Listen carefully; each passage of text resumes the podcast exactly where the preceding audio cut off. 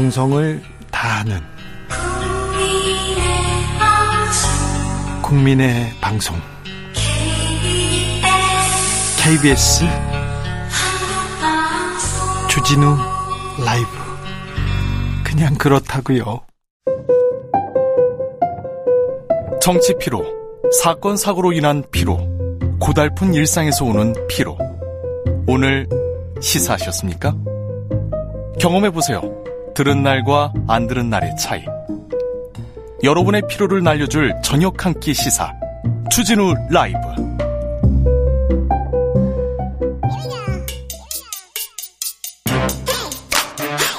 뉴스를 향한 진지한 고민 기자들의 수다.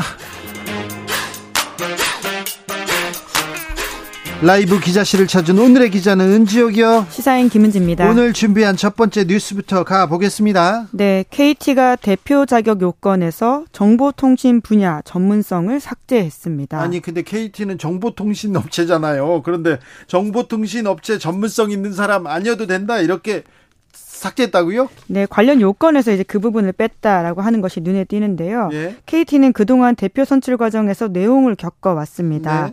어, 많이 전해드린 바가 있는데요. 연임 도전장 내밀었던 구현모 당시 대표가 국민연금 반대로 자진 사퇴한 바가 있고요. 국민연금 반대라고 하지만 정부의 입김이다 이런 얘기는 계속 있었습니다. 네, 또 이어서 차기 대표로 내정되었었던 윤경림 당시 사장, 그러니까 내부 인사였죠. 이 사람도 사퇴 압박에 결국 자리를 포기한 바가 있습니다. 예, 이분도 또 낙마했습니다. 네, 외풍 논란에서 자유롭지 못했던 상황에서 KT가 이제 새 대표를 찾아야 하는 상황인데요. 네. 이러한 와중에 발표된 KT의 새 대표 후보 자격 요건에 낙하산 인사를 위한 사전 작업 아니냐 이런 의심을 사는 상황이 발생한 겁니다. 의심을 살 수밖에 없네요. 전문성 필요 없다 이렇게 얘기하면 정치권 인사 내보내려고 하는 거 아니야 이런 생각할 거 아니에요. 네, 이제 그래서 KT가 대표 후보의 자격 요건으로 네 가지 항목을 제시했는데요. 기업 경영 전문성, 리더십, 커뮤니케이션 역량, 산업 전문성 이렇게 되는데요.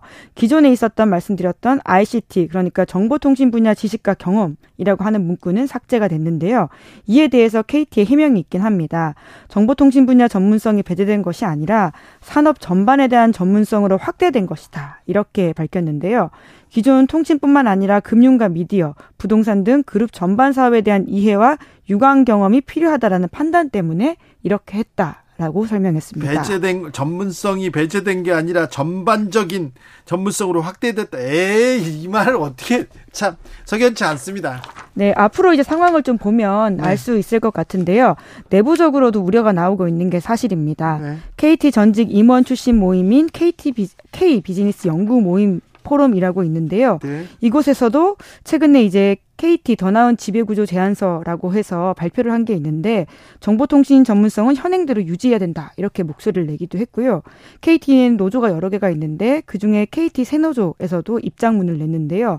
정관상 대표이사 후보자의 자격 요건에서 정보통신 전문성을 산업 전문성 등으로 변경하는 것은 낙하산 CEO를 위한 사전 작업 아니냐라는 우려를 제기하지 않을 수 없다 라고 지적했습니다. 네.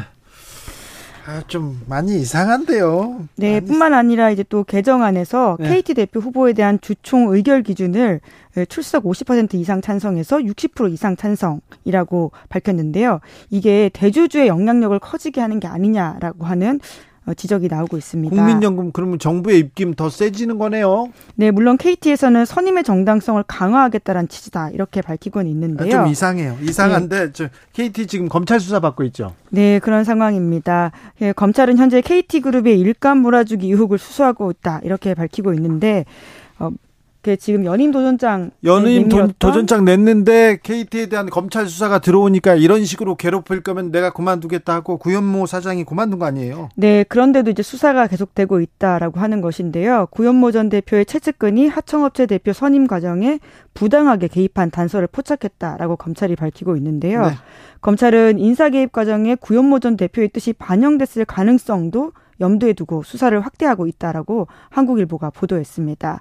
관계자 조사 마치는 대로 검찰에선 조만간 구전 대표도 소환할 것으로 보인다라는 보도가 있고요. 아무튼 뭐 입맛에 맞는 사람을 이렇게 앉히기 위해서 그런지 몰라도 석연치 않은 일들이 계속되고 있네요. KT는 우리 기간 통신망인데 KT 참 네, 여기 자유, 많이 예. 흔들리고 예. 있겠네요. 네, 기업의 자유라고 하는 측면에서도 과연 네. 이것이 기업에 옳은가라는 그렇죠. 생각을 하게 되는 지점이 있습니다. 경제에 옳은가 이런 것도 생각해 네. 봅니다. 실제로 경제지에서 더 많은 우려들을 좀 내세우, 내세우고 있다라는 네. 점도 눈에 띕니다. 네.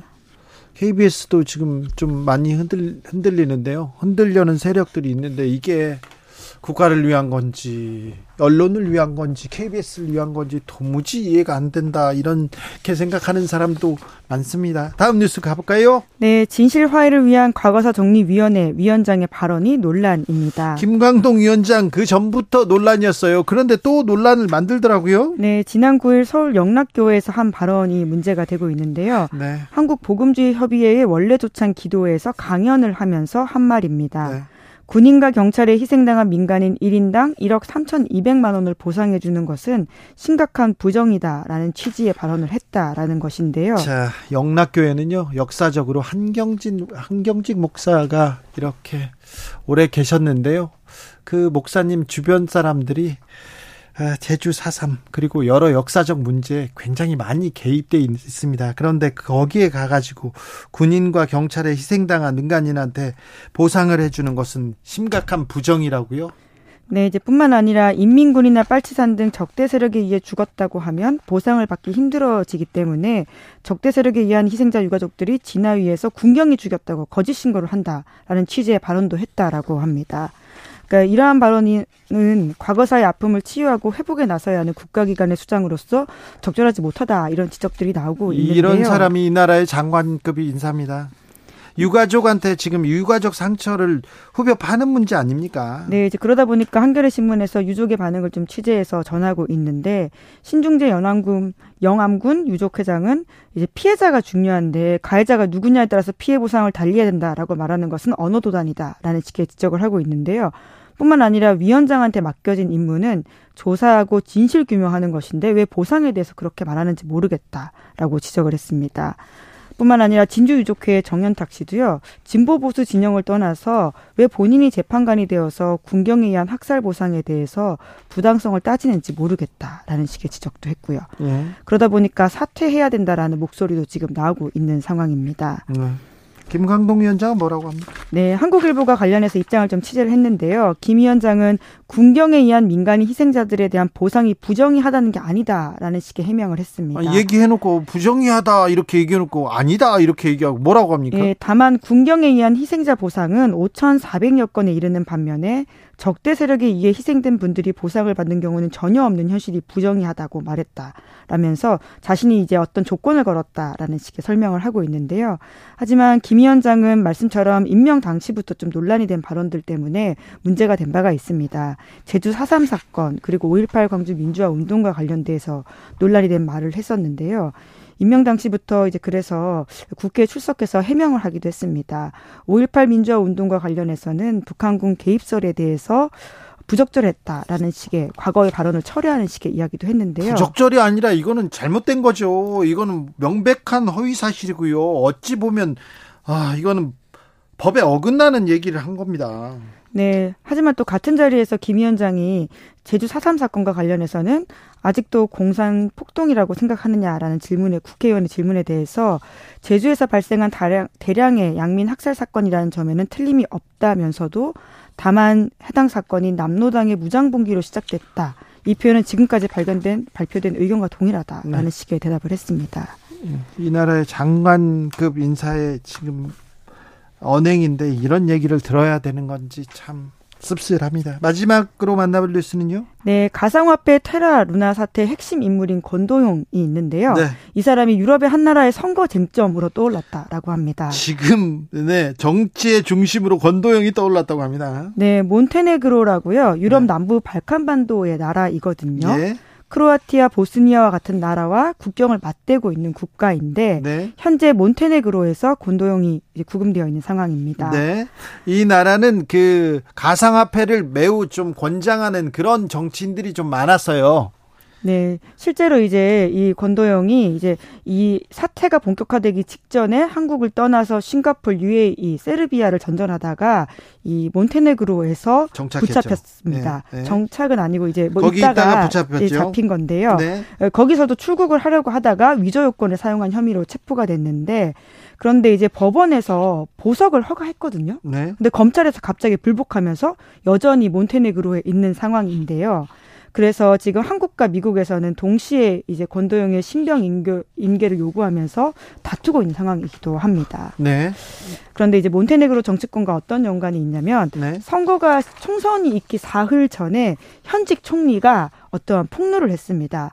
이러한 권도영 씨가 편지를 썼다면서요? 네, 현직 총리한테 편지뿐만 아니라 법무부 장관과 특별검사실에도 편지를 보냈다라고 하는 것인데 가장 유력한 1등 야당 대표에게 자기가 정치적 후원을 했다라고 하는 내용이라고 합니다. 네. 그러니까 선거에 영향을 미칠 수 있는 충격적인 내용이라고 할 수 있는데요. 선거 직전에 편지를 써서 이거는 공개를 목적으로 하는 거네요. 선거에 영향을 미치기 위해서 했네요. 네, 그러다 보니까 지금 현직 총리가 자기에게 유리하다라고 생각을 해서 이걸 폭로했다라고 볼 수 있는 상황인 건데 네. 이에 대해서 이 폭로 당한 야당 대표는 어, 관계가 있었던 건 사실이지만 정치자금 받은 적은 없다 이렇게 반박을 하면서 이것이 선거 개입이다라는 식의 주장을 했다라고 합니다. 그래요?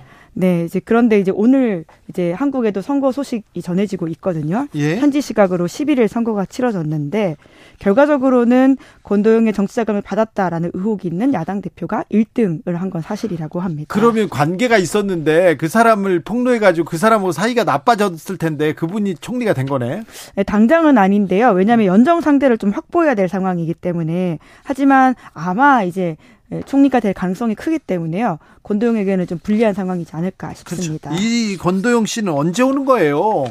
네, 지금 언제? 이제 몬테네그로 현, 정치 상황과도 연관되어 네. 있어서요. 굉장히 여러모로 많은 관심을 끌고 있는데 이... 우리뿐만 아니라 뉴욕 검찰도 지금 권도영 신병 요구를 하고 있는 그렇죠. 상황이거든요. 그런데 어, 지금 권도영 씨 관련해서 많은 피해를 가상화폐 테나 루나 사태에 많은 피해자들이 있는데 피해자들이 한국 피해자들이 미국으로 갔으면 좋겠다 이렇게 생각합니다. 왜 그러냐면요. 한국 검찰들이 공정하지 않아 이렇게 얘기합니다. 권도영 씨의 어, 그 동료 신영서 씨, 신현성 씨라고 그 사람이 지금 한국에서 재판받고 있는데 구속되지도 않고 바깥에서 잘 지내고 있다. 왜 그런가 했더니 검찰 옛날 고위 간부의 손자인데다가 지금 뭐 대, 그 뭐 중앙일보에 뭐 친인척인데다. 그래서 수사가 제대로 안 돼요. 그래가지고 권도영 씨는 미국 갔으면 좋겠어요. 미국 가서 재판받고 벌 받았으면 좋겠어요. 이렇게 생각한답니다.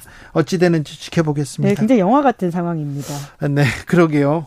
참, 네. 한국 검찰은 아무튼 음, 여기서도 인정받지 못하고 있습니다. 네. 기자들의 수다 시사인 김은지 기자와 함께했습니다. 감사합니다. 네, 고맙습니다. 교통정보센터 다녀오겠습니다. 이연 씨.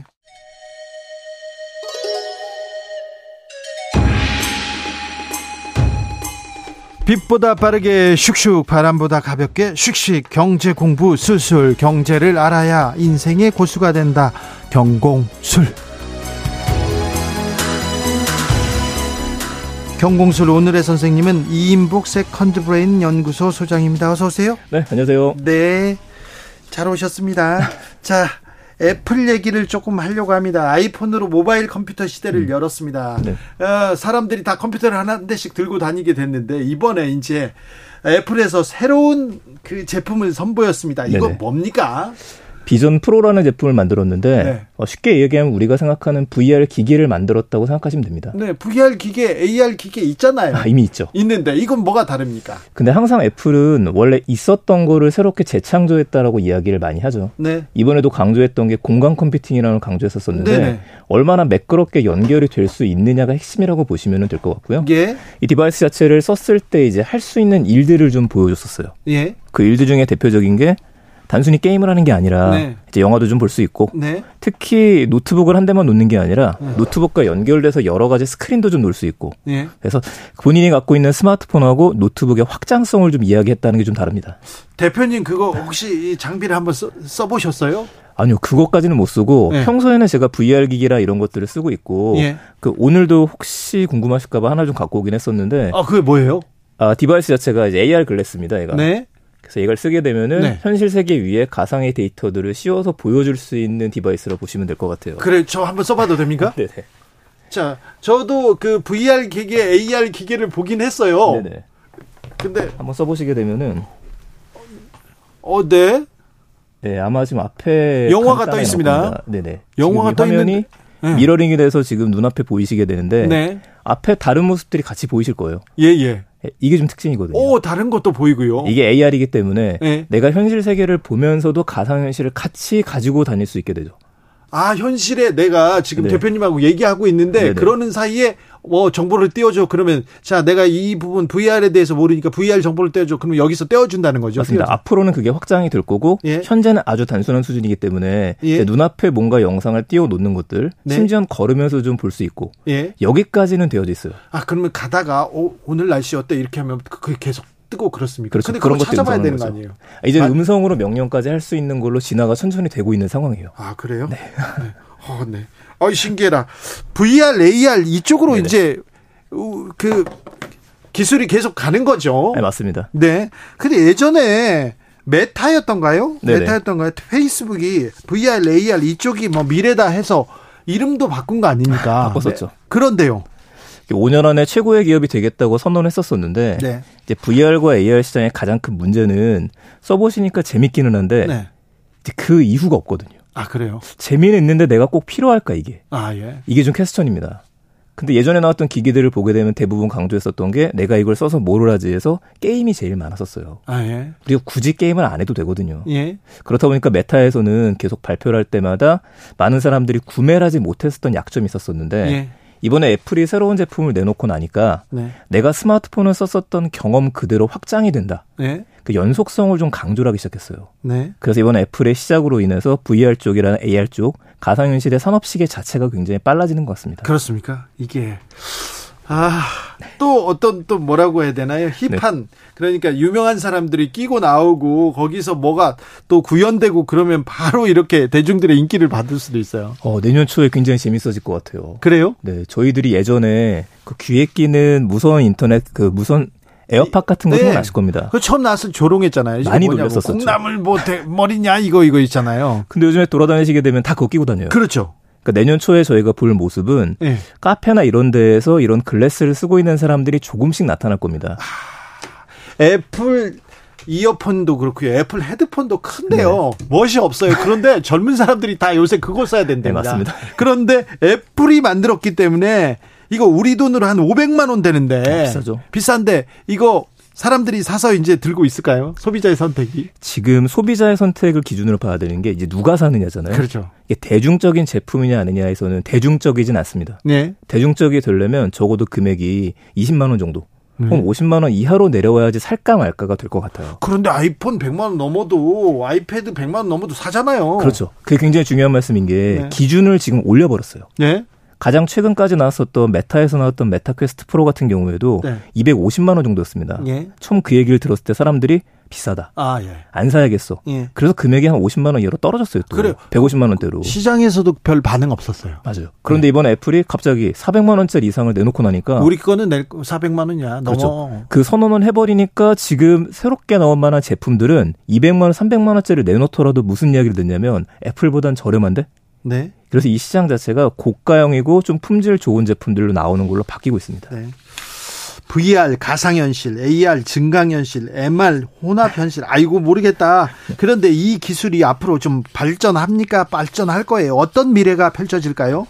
어, 당연히 발전할 수밖에 없고 대신에 우리가 생각하는 것처럼 좀 극적인 변화. 네. 그 영화 Ready Player One에 나왔었던 것처럼 모든 사람들이 이거를 쓰고서 게임을 한다라든지 네. 현실을 벗어나는 거 이거는 한 10년은 남았다고 보고 있습니다. 그런데 이 제품을 사서요 친구들끼리 모여서 어디서 이렇게 할 수 있잖아요. 그럼 이 가격이 부담되면 게임 방에서 아예 방에서 이거 우리가 이거 빌려줄게. 그래서 그 들어가서 할 수 있잖아요. 예전에 PC 방이 처음 나왔었을 때. 뭐 플레이스테이션 방이라든지 VR 방이라든지 그런 이슈가 있었죠. 예. 근데 그 산업이 잘 안 됐었던 이유가 당시 VR을 제대로 즐기기 위해서는 적어도 단말기라든지 device나 환경이 거의 천만 원대였었어요. 예. 너무 비쌌는데 말씀하셨던 대로 애플 제품이 비싸기는 한데 각 방마다 500만 원짜리 혹은 400만 원짜리 두 개, 세 개씩 놓고 그걸 예. 즐길 수 있게 된다면 그쪽 산업도 뜰 수밖에 없습니다. 그렇죠. 이제 또 산업이 이렇게 또 바뀔 수가 있어요. 맞습니다. 애플이 하면 좀 다르거든요. 아, 참, 어떻게 할지. 제가 VR 한번 이렇게 봤었는데, 네. 고래가 이렇게 앞에서 움직이는. 아, 맞아요, 네. 이 영상을 보고 너무 음. 놀랐어요. 김재동, 오, 하고 주 쓰러지더라고요. 네. 그런데, 아, 대단한 아 대단한 미래다 이렇게 음. 생각이 들었습니다. 그그 네. 그 파괴력에 대해서도 영향력에 대해서도 생각하게 됐는데요. 애플은 이렇게 개척하는데 음. 삼성전자는 어떻습니까? 좀 뛰어들 채비를 하고 있습니까? 어, 그럼요. 삼성도 대단한 저력을 갖고 있는 게 이미 예전부터 기어 VR 시리즈를 만들고 있었었고 네. 또 AR 시리즈는 이것과 비슷한 글래스 시장에도 뛰어들겠다고 선언한 바가 있었습니다. 그래요? 특히 올해 말에는 아마도 애플에서 만드는 것처럼 비슷한 헤드셋을 발표를 하게 될 겁니다. 지금도 그래요? 상반기에 나왔던 얘기들이 삼성하고 구글하고 인텔 이런 퀄컴 이런 회사들이 지금 연합군처럼 예. 애플의 대항마 시장을 만든다는 얘기가 나왔었어요. 지금 대항마 시장 얘기한다는 걸 보면 애플이 지금 먼저 뛰쳐나가고 있습니까? 달려가고 있어요?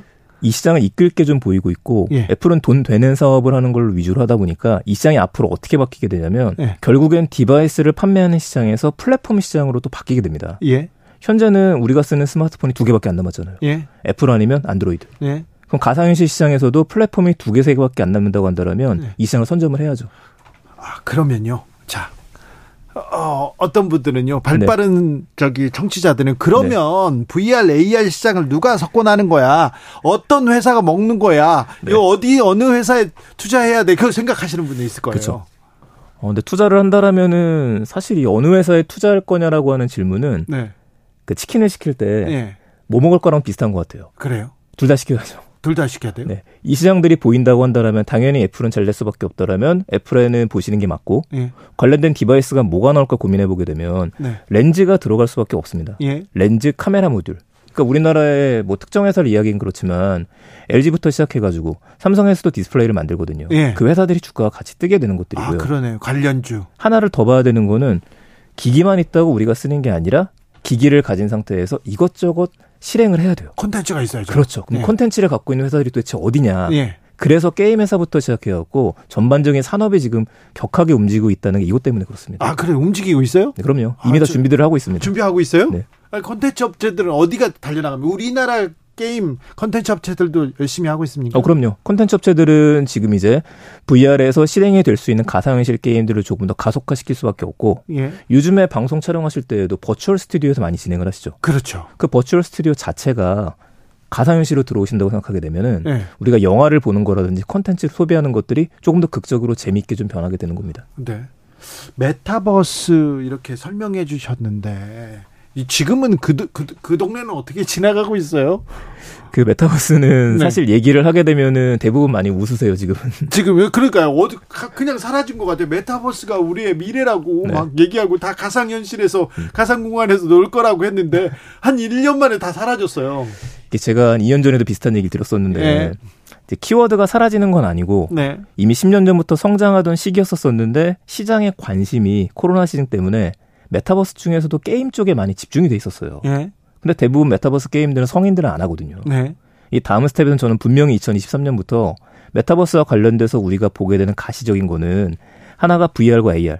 이 glass가 더 많이 나오게 될 거고 두 번째는 digital twin 시장이 제가 뜰 거라고 이야기를 좀 드렸었어요. digital digital twin. 그러니까 현실 세계를 가상으로 좀 옮겨서 네. 공장도 좀 짓고 예. 건물도 지을 수 있는 걸 말합니다. 네. 근데 그 두 개가 지금 성장을 하고 있거든요. 그래요? 그래서 2023년도 하반기부터가 메타버스는 다시 좀 분수령이 될 것 같습니다. 그렇습니까? 네. 아까요, 제가 체험해 보니까 이, 음, 글래스 저거 무게, 네. 그다음 불편함 이것 때문에 좀 아, 걱정이 돼요. 그리고 네 저는 그 VR 했을 때 어지럽더라고요. 그쵸. 요거 좀 극복이 됐나요 기술적으로? 어, 사실 상당히 많이 좋아졌습니다. 그래요? 그러니까 두 가지 형태로 이제 디바이스들이 나오게 되는데 네. 한 가지가 애플이나 삼성이나 회사들이 만들었던 것처럼 뭔가를 뒤집어 써야 되는 헤드셋의 형태. 네. 그러니까 눈앞이 많이 돌출이 되어져 있죠. 네. 그만큼 많은 정보를 줄 수 있는 형태가 있고 예. 또 한 가지가 방금 전에 쓰셨던 것처럼 이런 안경 형태로 바뀌게 됩니다. 네. 그럼 써보셨지만 가벼웠었었죠. 무게면이 예. 이제 좀 해결이 되기 시작했어요. 그렇죠. 디자인 이렇게 또 해결되면 바로 또 나아질 수도 있어요. 맞습니다. 여기서 또 이제 분리가 되는 게 배터리를 device 안에 장착을 하느냐, 예. 아니면 외부로 빼느냐 예. 이 두 가지로 나눠집니다. 예. 근데 요즘 기업들은 외부로 빼고 있습니다. 예. 그렇다 보니까 선이 있어서 좀 불편하기는 한데 배터리 무게가 그만큼 가벼워지게 돼요. 그래요? 이번에 애플에서 나오는 제품도 그래서 배터리를 외부로 좀 뺀 상태입니다. 그래요? 네. 애플 거 그 디자인이 이게 성공할까 아닐까 지금은 question mark인데요. 네. 근데 자꾸 보다 보니까 익숙해지긴 합니다. 그러니까 좀 나아진 것 같아요. 네. 처음엔 저게 뭐야 물안경 쓰고 나왔어 얘기하다가 조금 나 달라집니다. 저 애플 하니까 좀 물어볼게요. 네. 애플페이 상황은 어떻습니까? 국내 애플페이가 이제 드디어 들어와서 네. 벌써 한 세 달, 네 달 정도가 흘렀죠. 네. 어, 그 상황에서 데이터를 좀 보게 되면은 현대카드 같은 경우에 4월 달에 신용카드 신규 가입이 16만 6천 명이에요. 네. 이게 1위입니다. 예. 근데 16만 6천 명이 1위라고 하는 얘기는 새로 가입하신 분들이 카드가 없었던 게 아닌데 그렇죠. 현대카드에서밖에 애플페이가 안 되니까 이거 한번 써보자. 네, 네. 제, 제 주변에서도 많이 만들었어요. 네, 지금 분위기 굉장히 좋아졌죠. 그래요? 여기다가 교통카드가 안 되는 게 문제였었는데 네. 교통카드가 이제 10월부터 된다는 이야기가 나오고 있고요. 예. 그리고 현대카드 먼저 시작하니까 우리부터 시작해갖고 남은 카드사들도 같이 제휴를 하고 있는 상황입니다. 그래요? 이 시계가 가속화되게 되면 9월, 10월부터는 애플페이를 사용하는 양은 훨씬 늘어날 걸로 보입니다. 애플이 하면 좀 다르긴 합니까? 애플이 하면은 그래서 애플 회사 자체도 장점도 있고 단점도 있기는 한데 여러 가지 제품을 써보게 되면은 뭔가 좀 디테일하게 네. 편안하게 만들었다는 인식은 확실히 주고 있습니다. 네. AI에 대한 얘기도 조금 여쭤볼게요. 네. AI 지금 챗 GPT 아, 굉장히 그 관심 폭발하고 있는데 이 산업은 어떻게 어떻게 흘러가고 있습니까? 그 AI 시장은 항상 겨울하고 봄이 와요. 예. 항상 인기가 있다가 갑자기 시들기 시작하다가 아, 다시 올라옵니다. 네, 지금 아주 인기 있잖아요. 왜냐면 2016년 생각해 보시게 되면은 네. 당시 알파고 나왔었을 때 네. 당시에는 금방이라도 우리 주변에 인공지능이 등장할 것 같았었고 그때 핫했죠. 그쵸. 그러다가 사라졌지. 그쵸. 그게 겨울이에요. 네. 근데 사라진 게 아니라 계속해서 발전하고 있었었는데 네. 시장의 관심에서 살짝 멀어져 있었죠. 네. 근데 작년 초부터 AI 쪽은 계속해서 이슈가 나왔었어요. 작년에 예, 이루다 뭐 그런 것도 어, 비슷한 거죠. 그런데 굉장히 좀 비난을 받았잖아요. 아, 많이 받았었죠. 네. 그런데 뭐 그 일종 아닙니까? 근데 확실히 달라진 거는 어 중간에 이제 그림을 그리는 AI들이 등장하기 시작했었고 DALL-E 예, DALL-E부터 시작해서 네. Stable Diffusion 굉장히 많은 것들이 말만 하게 돼도 그림을 그려주는 것들 너무 잘 그려요. 너무 잘 그려주는데 문제가 네.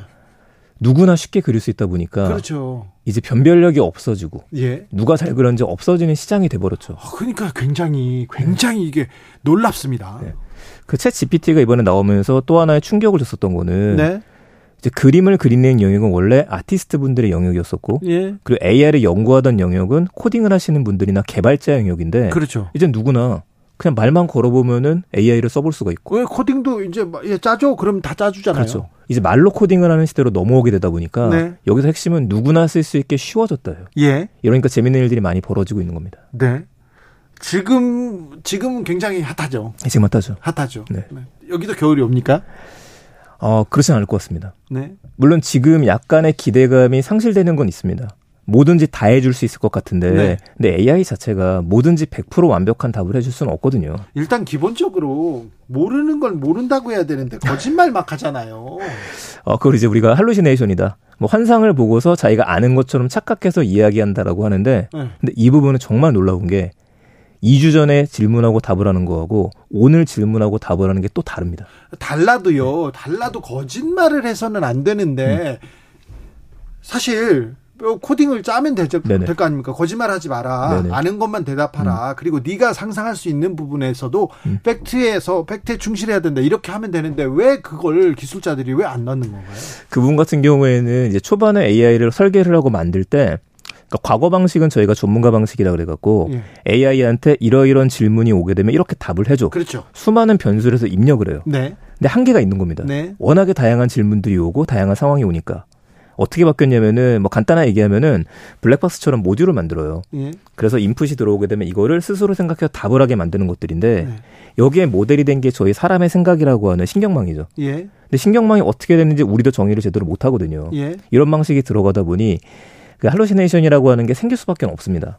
그래서 이쪽 분야에서도 AI는 그러면 언젠가는 진짜 진실만 이야기할 수 있을 것이냐? 이건 아닌 거예요. 아니 그러니까 그러니까 무서운 거죠. 네. 그래서 계속 그러니까 교차 검증이 있어야 돼요, 무조건. 검증이 있어야죠. 네, 맞습니다. 아니, 거짓을 말하면 안 되잖아요. 예. 이거에 대해서 얘기해 줘 그러면은. 네. 근데 이것도 저희가 어떻게 보면 이렇게 생각을 해야 될 것 같아요. 모르는 것들에 대해서 인터넷상에서 우리는 검색을 하죠. 네. 검색한 결과를 100%다 믿지는 않거든요. 아, 그렇죠. 믿어서도 안 돼요. 네네. 만약에 믿게 되면 저희 생각이 없어지는 거기 네. 때문에 네. 그래서 그런 걸 보고 나서 이게 진실일까 생각하고 다시 또 탐사를 하게 되고 찾게 되고. 자, 인터넷에서는 우리가 네. 그렇게 서칭을 하는데요. 네. 챗GPT한테는 야, 이런 논문에 대해서 알려줘. 그러면 여기에서는 어떤 논문이 있고 어떤 논문이 있고 뭐그 논문 색인까지 이렇게 적어줘요. 네네. 근데 찍어서 들어가 보면 그거 가짜예요. 이거는 어쩌, 어쩌라는 말이에요.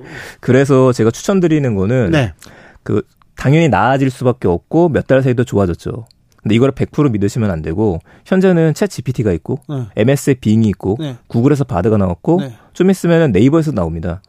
이런 것들을 같이 교, 두고 교차. 쓰셔야 돼요. 아 그런데 아무튼 네. 좀 신뢰를 높여야지. 맞습니다. 순조의 순조의 애완견님 누구야 그러면은 도라이몽요 이렇게 얘기가 하면 이건 안 되잖아요. 네. 나아질 부분입니다. 네. 근데 계속 나아진다. 네, 그럼요. 네.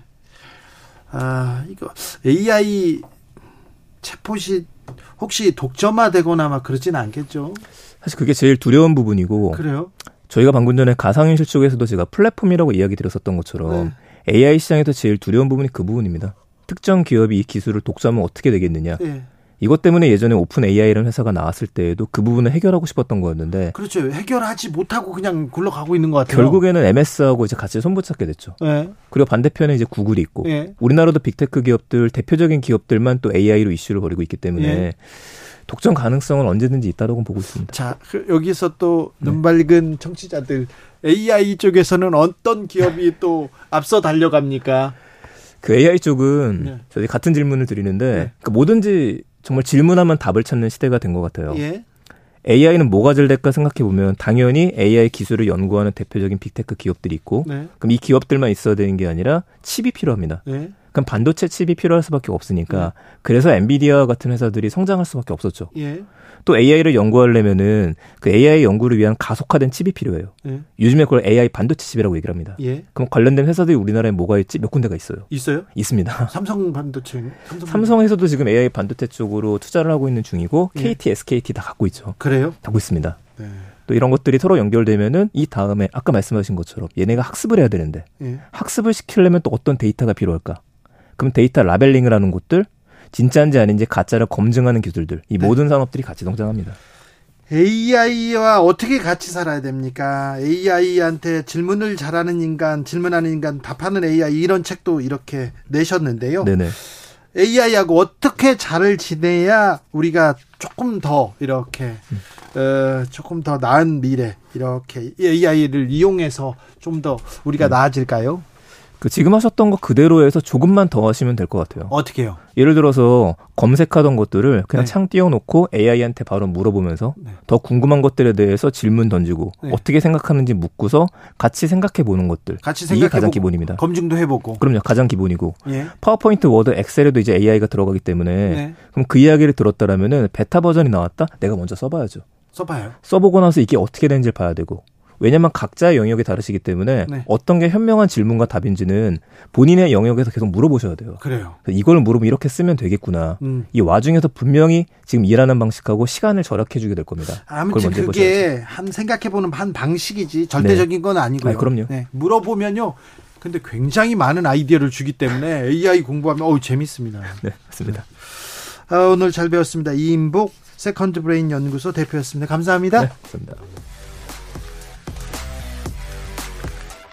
에스파라는 그룹을 아시죠? 현실 세계 멤버 4명 그리고 virtual 세계 멤버 4명으로 구성된 우리나라 그룹입니다. 근데 외국에서 엄청 인기 있어요. 네. 에스파의 Spicy 들으면서 저는 여기서 인사드리겠습니다. 저는 내일 오후 5시 5분에 돌아오겠습니다. 지금까지 주진우였습니다.